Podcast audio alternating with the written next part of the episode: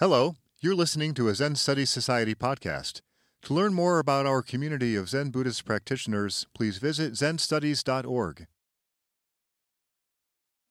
Mumonkan. The Gateless Barrier. Case 41. Bodhidharma's mind pacifying. Bodhidharma sat facing the wall. Eka stood in the snow. He cut off his arm and presented it to Bodhidharma, crying, My mind has no peace.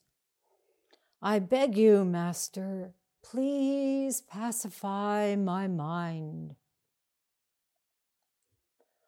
Bring your mind here, and I will pacify it for you, replied Bodhidharma.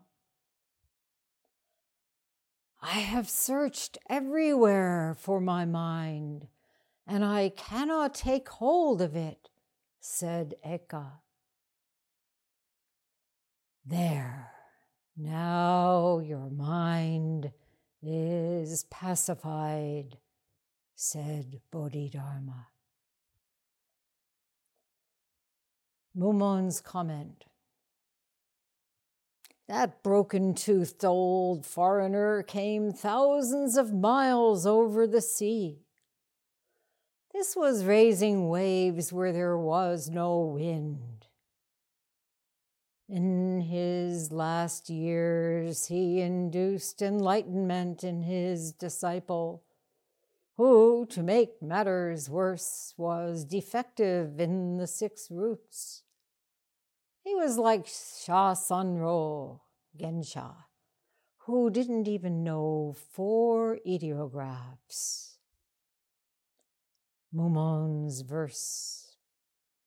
Coming from the west, directly pointing, you entrusted the Dharma and trouble arose. The clamor of the monasteries is all because of you.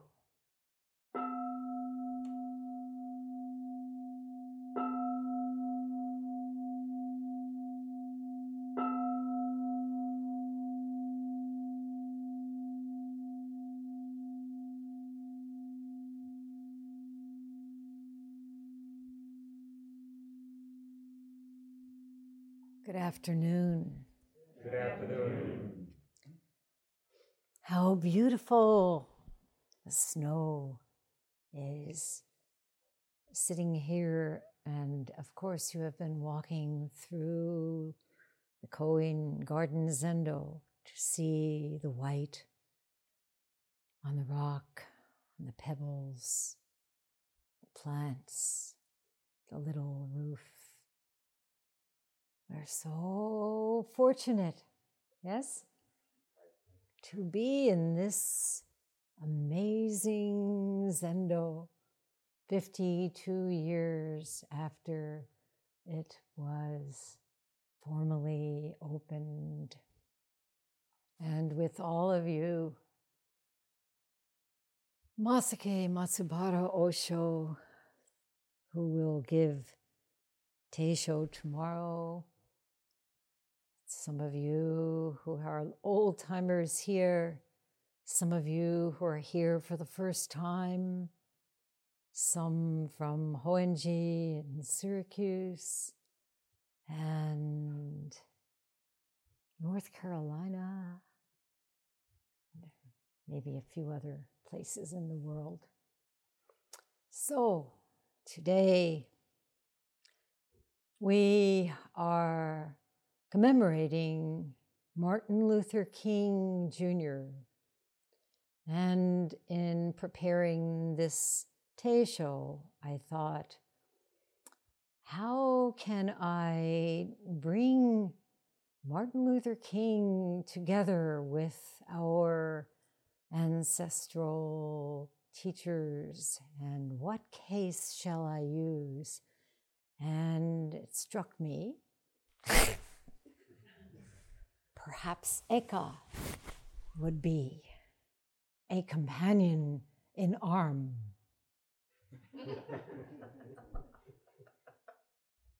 so, Bodhidharma, as many of you know, was born into a royal family in India, and he became a student of the 27th ancestor of our lineage in India, Prajnatara, Hanyatara in our chanting in Japanese. And he stayed with him for 40 years and received Dharma transmission from him and became the 28th ancestor. When Hanyatara was dying, he told Bodhidharma that he must go to China. And at that point, Bodhidharma was quite old. They say maybe 120 or even 150. The year was around 520.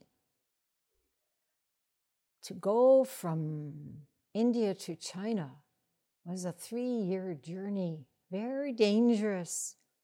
Many people had drowned trying to do this.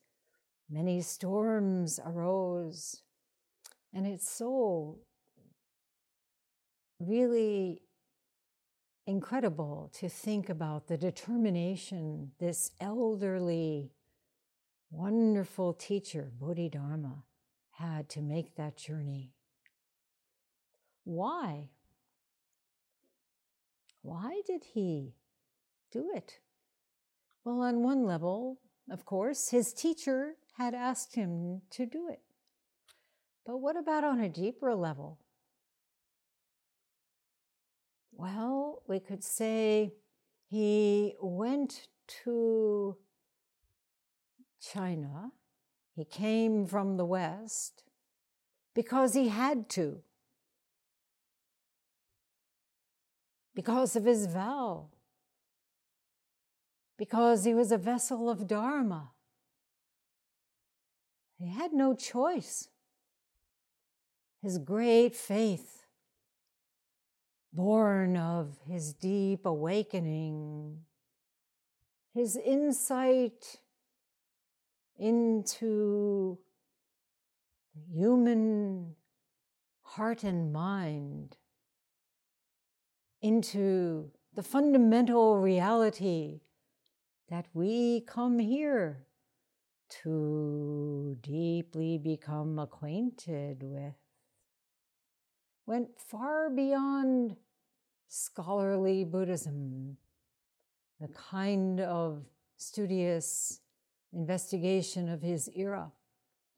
Sutra study, scriptures, commentaries. He had something more radical to offer. What was that? Anybody?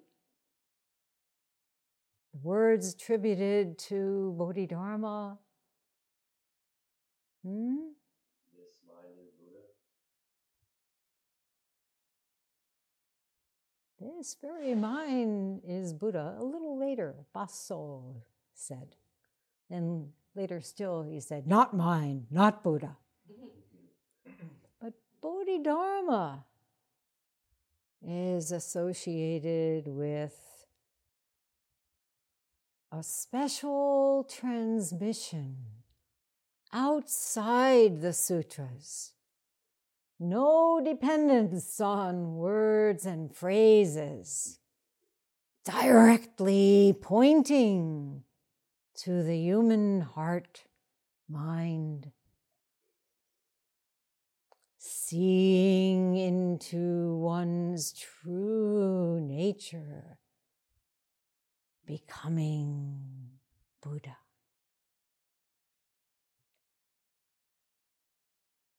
So, this is what he brought. This radical teaching is what he came from the West to offer. Now, around 1400 years later, On January 15th, 1929, Martin Luther King Jr. was born into three generations of Baptist preachers, and it was expected that he would follow suit. But if in the beginning King's faith was something inherited, expected, a professional family business, it became something very different and a lot more challenging. As you all know, he was inspired by the non-violent strategies of Gandhi in India and Bayard Rustin here in America. And he became a leader of the civil rights movement in the mid 50s, mid 1950s, mobilizing the black community in Montgomery, Alabama for a boycott of the city's segregated bus lines. One night, after phone calls from men who threatened to blow out his brains and blow up his house, he had an awakening, a deep experience of God's presence. And from now, from that point on, he lived that direct experience, that direct pointing to the human heart mind, one with God's love. No longer was there any dependence on some secondhand gospel.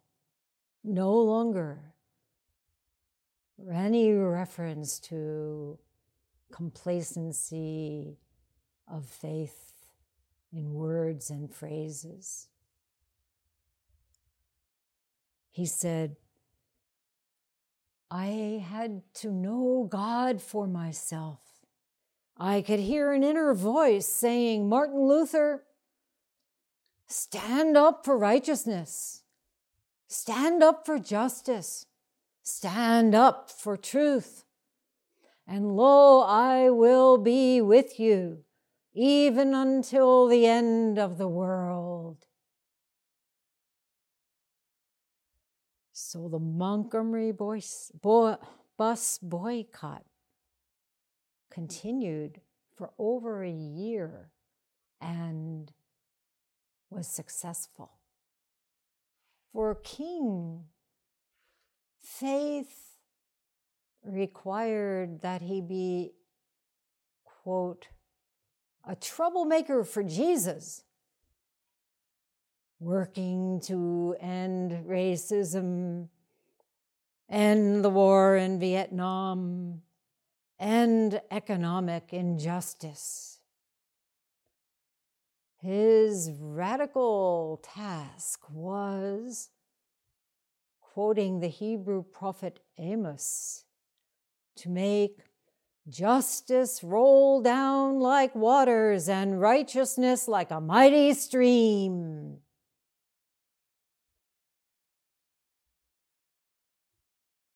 In a sermon at Dexter Avenue Baptist Church a year after the Montgomery boycott. He spoke of the moral responsibility to, quote, discover the meaning of love your enemies, beginning with a look into the self. That's what we're doing here. Dogen Zenji's famous lines To study the way is to study the self. To study the self is to forget the self. To forget the self is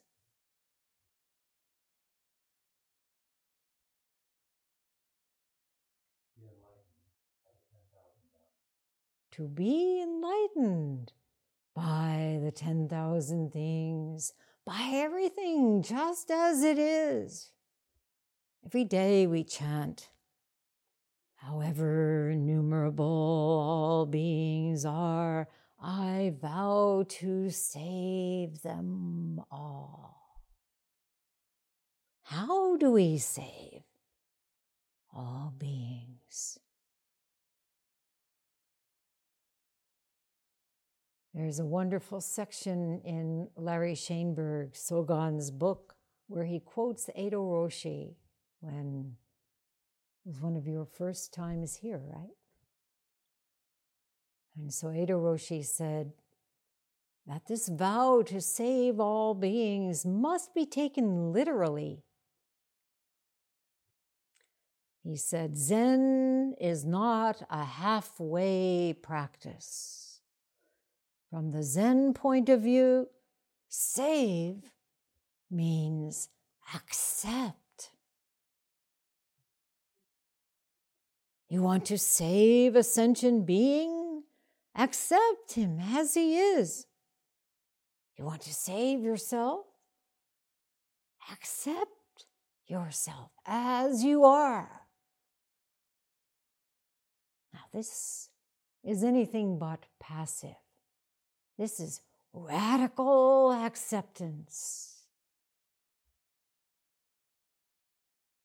And when we can do this, something happens inside. We can tap into an original courage that allows us to take this wherever we go, to whomever we meet, and at the same time to see what gets in the way of doing that, to see all the ways that blind us to this true self. And seeing, immediately vowing to drop those delusions, drop everything that appears to separate us and accepting beings as they are allows us to engage with them intimately with love and to carry out this vow to free beings from suffering. So, for Martin Luther King Jr., this look at the self, this radical acceptance, was love.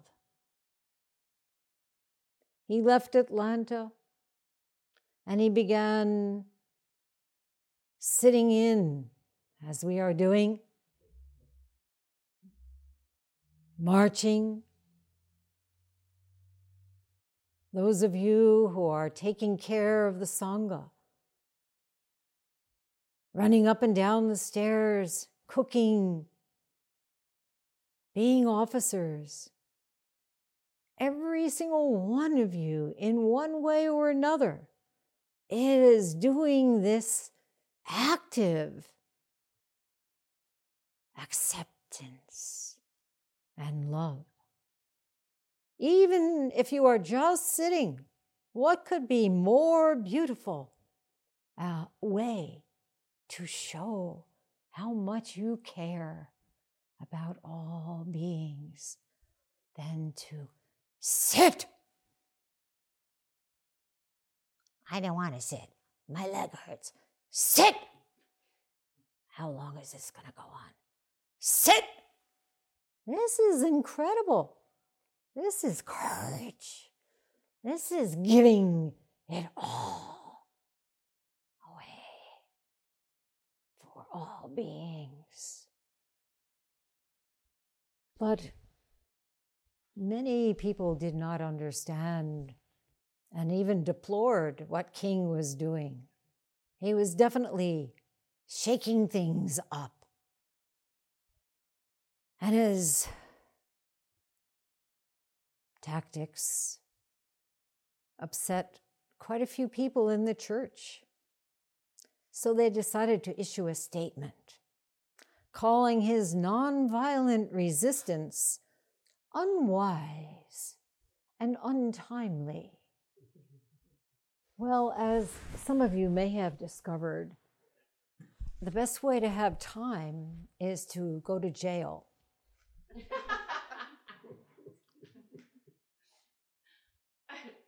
so, in Birmingham, while serving a sentence for his unruly actions, he wrote a letter answering these clergy and he said, I am in Birmingham because injustice is here. I am cognizant of the interrelatedness of all communities and states. I cannot sit idly by in Atlanta and not be concerned about what happens in Birmingham. Injustice anywhere is a threat to justice everywhere. We are caught in an inescapable network of mutuality, tied in a single garment of destiny. Whatever affects one directly affects all indirectly. What an amazing Buddhist king was.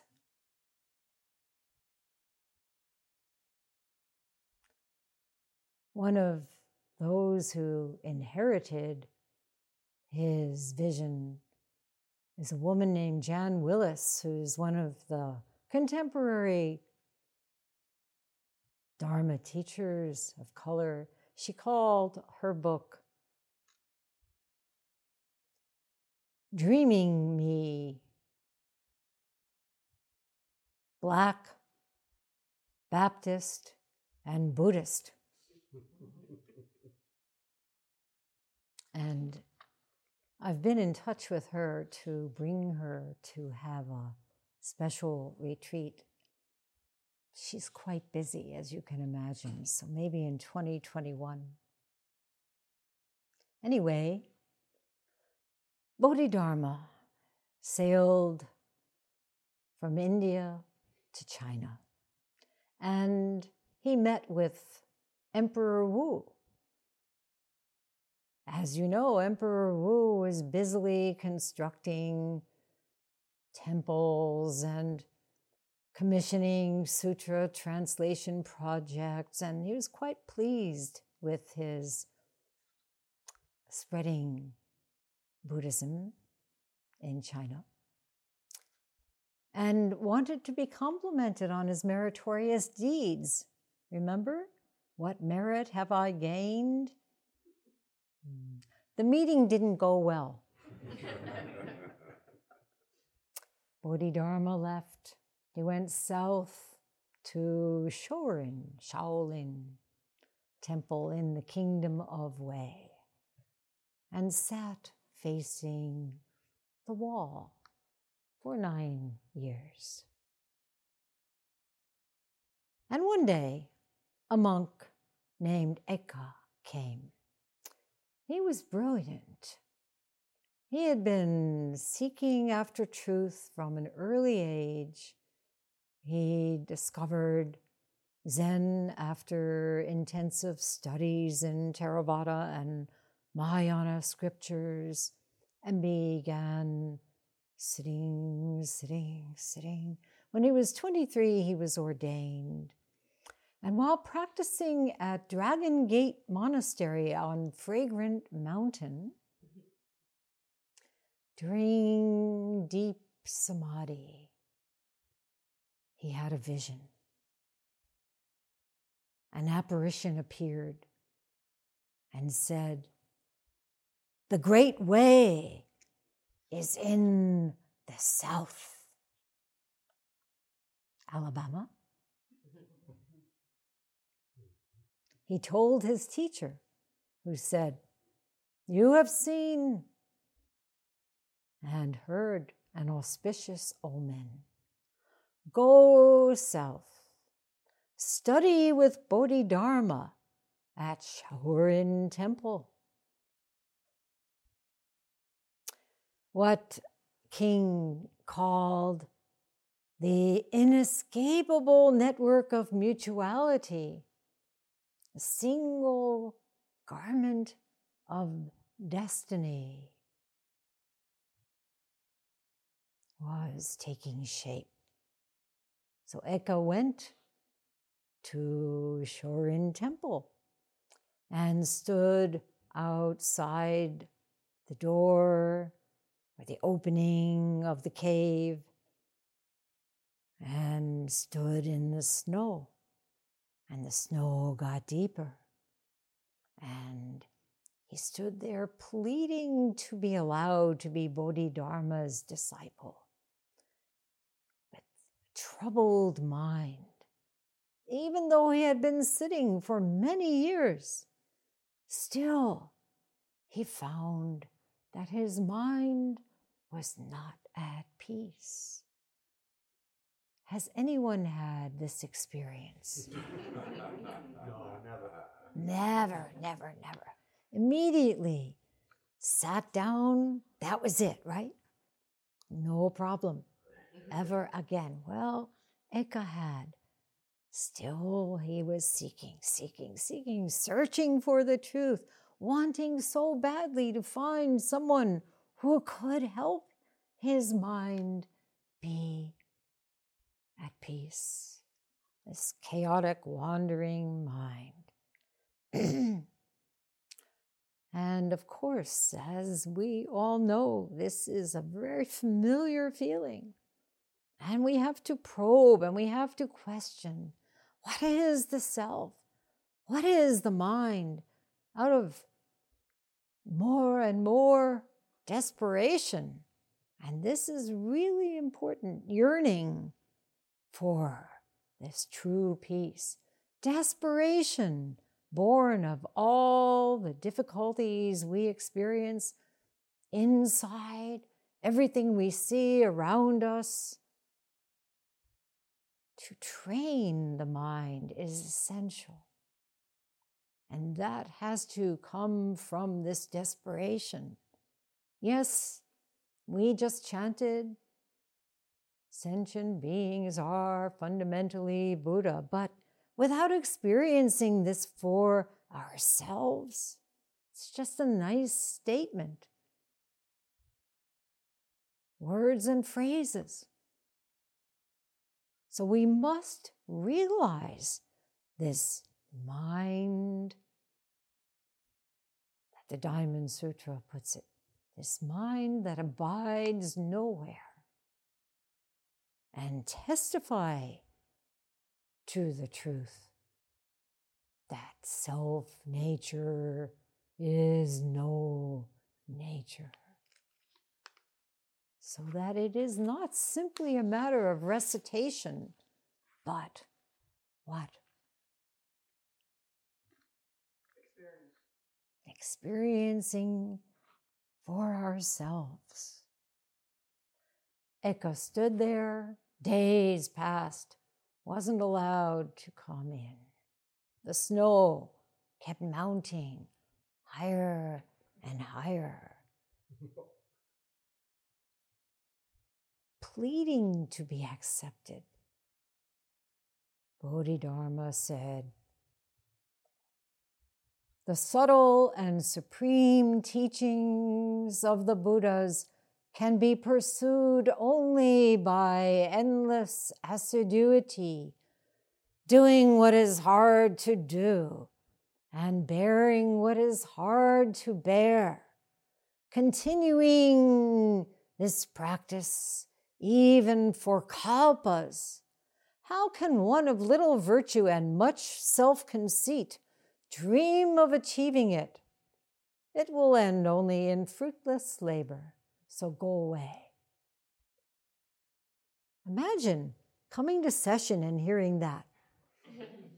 What would you say? How good. but Eka was in such a state of extremity.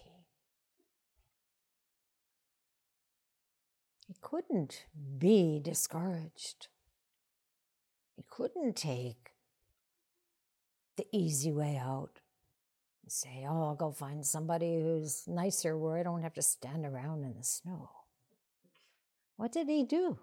Took out his knife, cut his arm at the elbow and presented it to Bodhidharma.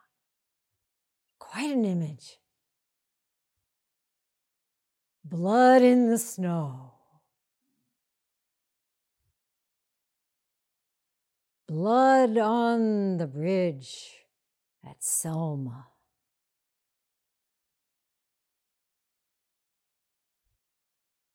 Can we embrace this extremity.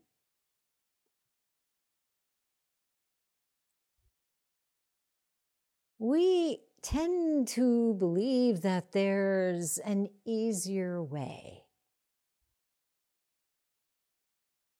a way more congruent with our self perceived limitations, perhaps. We want assurance. We want safety. We want guarantees. Well, if I cut off my arm, will I? I don't know what the end of that sentence would be. Our default mode tends to be searching for a way around the difficulties, taking a nap, getting cozy. Certainly not standing outside in the snow. But there's no getting around it. Those of you who have been sitting for a while know how wonderful it is that there's no getting around it. Hmm? direct pointing. Remember too what Daito Kokushi said in his admonitions. Unless you keep the untransmittable and subtle path of the Buddhas and ancestors in your heart. You may be confronted by the sudden chaos of the law of causation and the true teaching will fall to the ground. How many of us have been confronted by the sudden chaos of the law of causation. Yuki puts up his hand. Choshu puts up his hand. All of us, right? All of us have been confronted that way.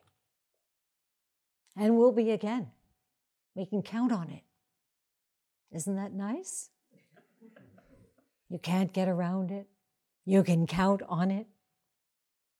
Therefore, we cannot afford even one moment of idleness in our practice, in our lives. We can't just hang out indolently.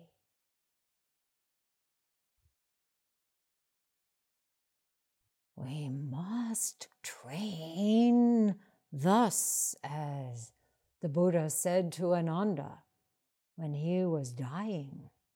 Live in the Dharma. Enter upon the path and walk on this way. March on this way. Sit on this way. Embrace the extremity of what it is to be in this human form, this rare, precious opportunity. Our Zen practice requires of us this willingness to take it on, spiritual fortitude. As Hakuin says again and again, a daring mind. Martin Luther King said, okay, whatever it takes. We will not be moved from this stand for justice. And some of you may remember the civil rights song, Like a Tree That's Standing by the Waterside.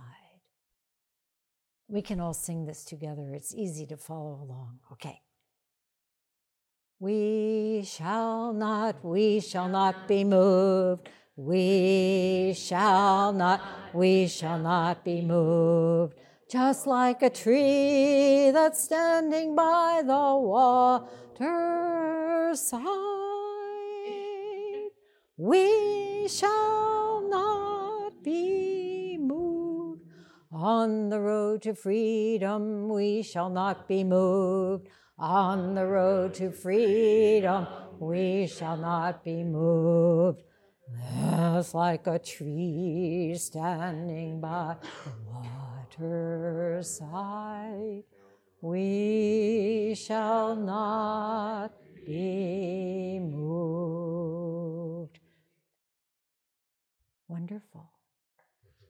Very helpful to remember when we are sitting long and getting tired right? When is the bell going to ring? We shall not, we shall not be moved. Don't we get a kinhin anymore? We shall not, we shall not be moved. This is our practice. Whatever it takes, right? Whatever it takes to live our bodhisattva vow requires embracing extremity.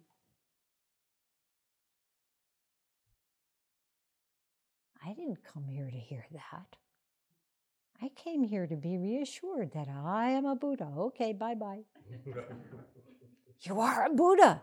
Therefore, therefore, you must true practice. Eka cut off his arm. What is arm? Think about this. Everything we hold dear, right? Agency. I am going to do it my way. Control. What's the matter with all of you? Don't you see I am the one who knows what to do? Everything that we've constructed about the self, about the self, not meeting the self, but about. You know, what are we going to get out of this? What's going to lead to? Where are we going? We have to cut, cut all of it. And especially when we hear this and fear rises up. This truly is what we need to see and cut. Not to be limited by our fears, but to act. So Eka presented this strange gift to Bodhidharma, crying, My mind has no peace. Please pacify my mind for me. Bodhidharma then said, Bring your mind here, and I will pacify it for you. What does the Diamond Sutra say about mind? A lot. it's the study of mind in 32 chapters. Past mind cannot be grasped. Present mind cannot be grasped. Future mind cannot be grasped. Bring it here. When you look for your mind, what do you see? Is there anything there to be grasped? To be attained? I have looked, Eka said, and I cannot find my mind. I have searched and I cannot take hold of it. Bodhidharma replied, There, I have pacified your mind.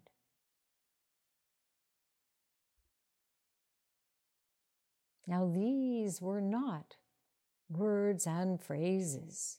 Bodhidharma's mind, Eka's mind became one. Eka realized this vast emptiness, no fixed form anywhere. How can it be taken hold of? There's no there there.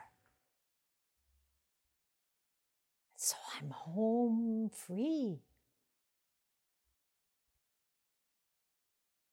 And you may think, oh, okay, he got it. He was home free. That was that. What about you? What do you realize when you have that? and then what? It isn't gone. You're gone. Your freedom has been camouflaged by all of those old patterns, right? Immediately, oh, I got it. I am free, home free. Mm. You think there's no causation? An enlightened person is free from causation. 500 lifetimes as a fox. Check that causation out. Caught again. And what then?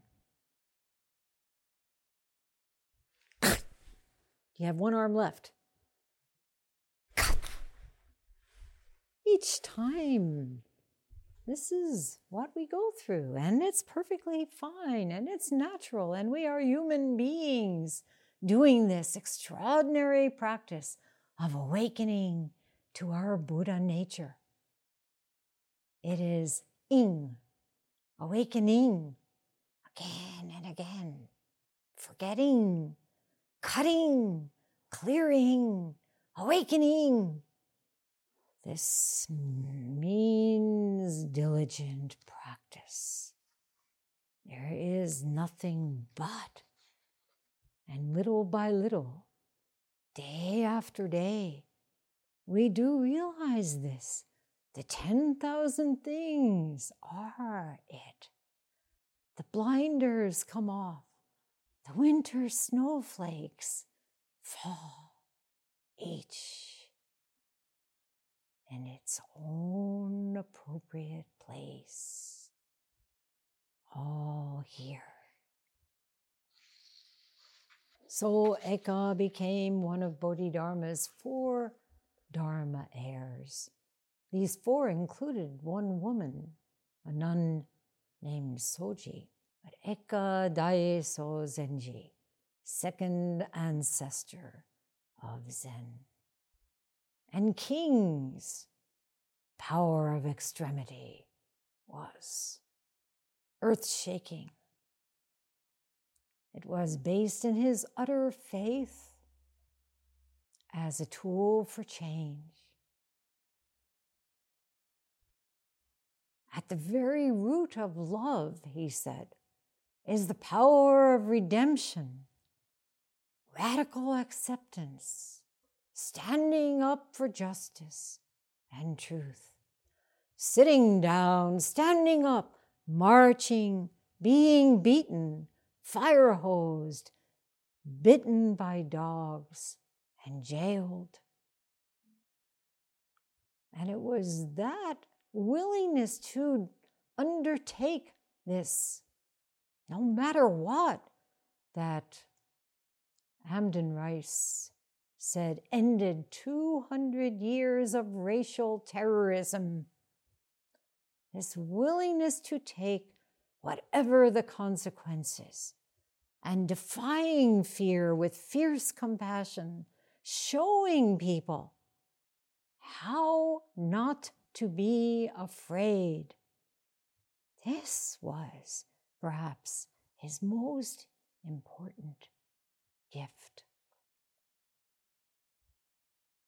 He said in that letter from jail, I have no despair about the future. I have no fear about the outcome of our struggle in Birmingham even if our motives are at present misunderstood. We will reach the goal of freedom in Birmingham and all over the nation because the goal of America is freedom. Abused and scorned as we may be, our destiny is tied up with America's destiny. Before the pilgrims landed at Plymouth, we were here.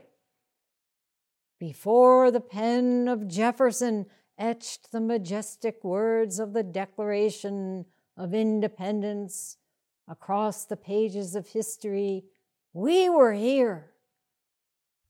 For more than two centuries, our forebears labored in this country without wages they made cotton king.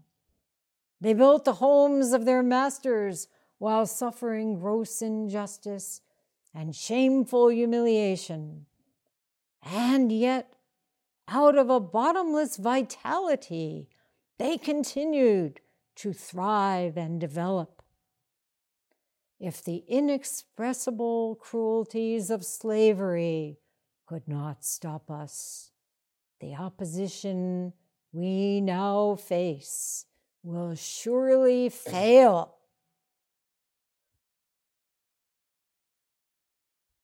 We will win our freedom because the sacred heritage of our nation and the eternal will of God are embodied in our echoing demands. Now, we all know Martin Luther King's I Have a Dream speech given at the March on Washington in 1963. And those of us who were there will never forget. I was 20.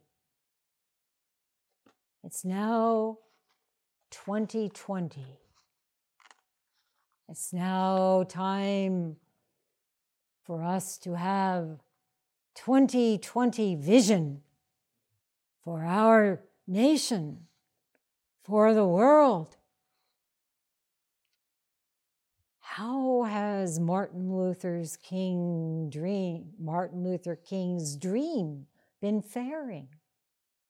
Would you say? Hmm? Remember, that march was organized to advocate for economic justice. When he was assassinated on April 4th, 1968, in Memphis, Tennessee, why was he there?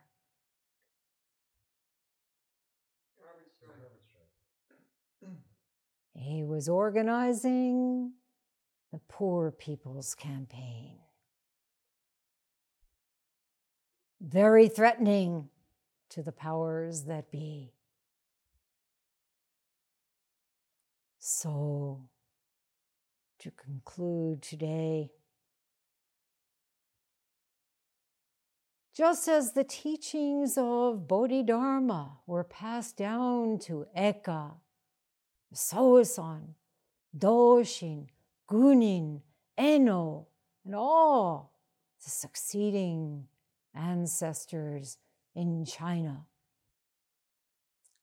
in Japan, in America.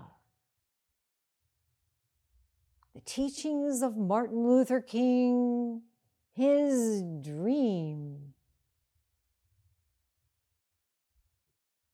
his willingness to do whatever was necessary for justice. These are now in our hands. We have a new Poor People's Campaign, a national call for moral revival. And some of us are involved in this revival. At the Zen Studies Society, we now have an engaged Buddhist committee. And the Poor People's Campaign group will meet here Monday at 1:30 on Martin Luther King's day.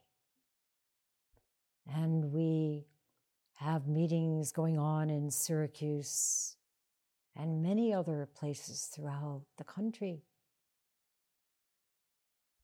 So, in the spirit of Martin Luther King Jr., we can and must stand up and sing like a tree standing by the water side.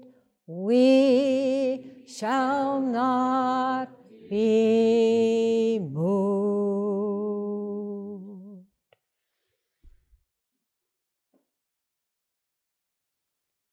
This has been a Zen Study Society podcast. If you found it to be of interest, please consider making a donation by visiting zenstudies.org/donate. Thank you for listening.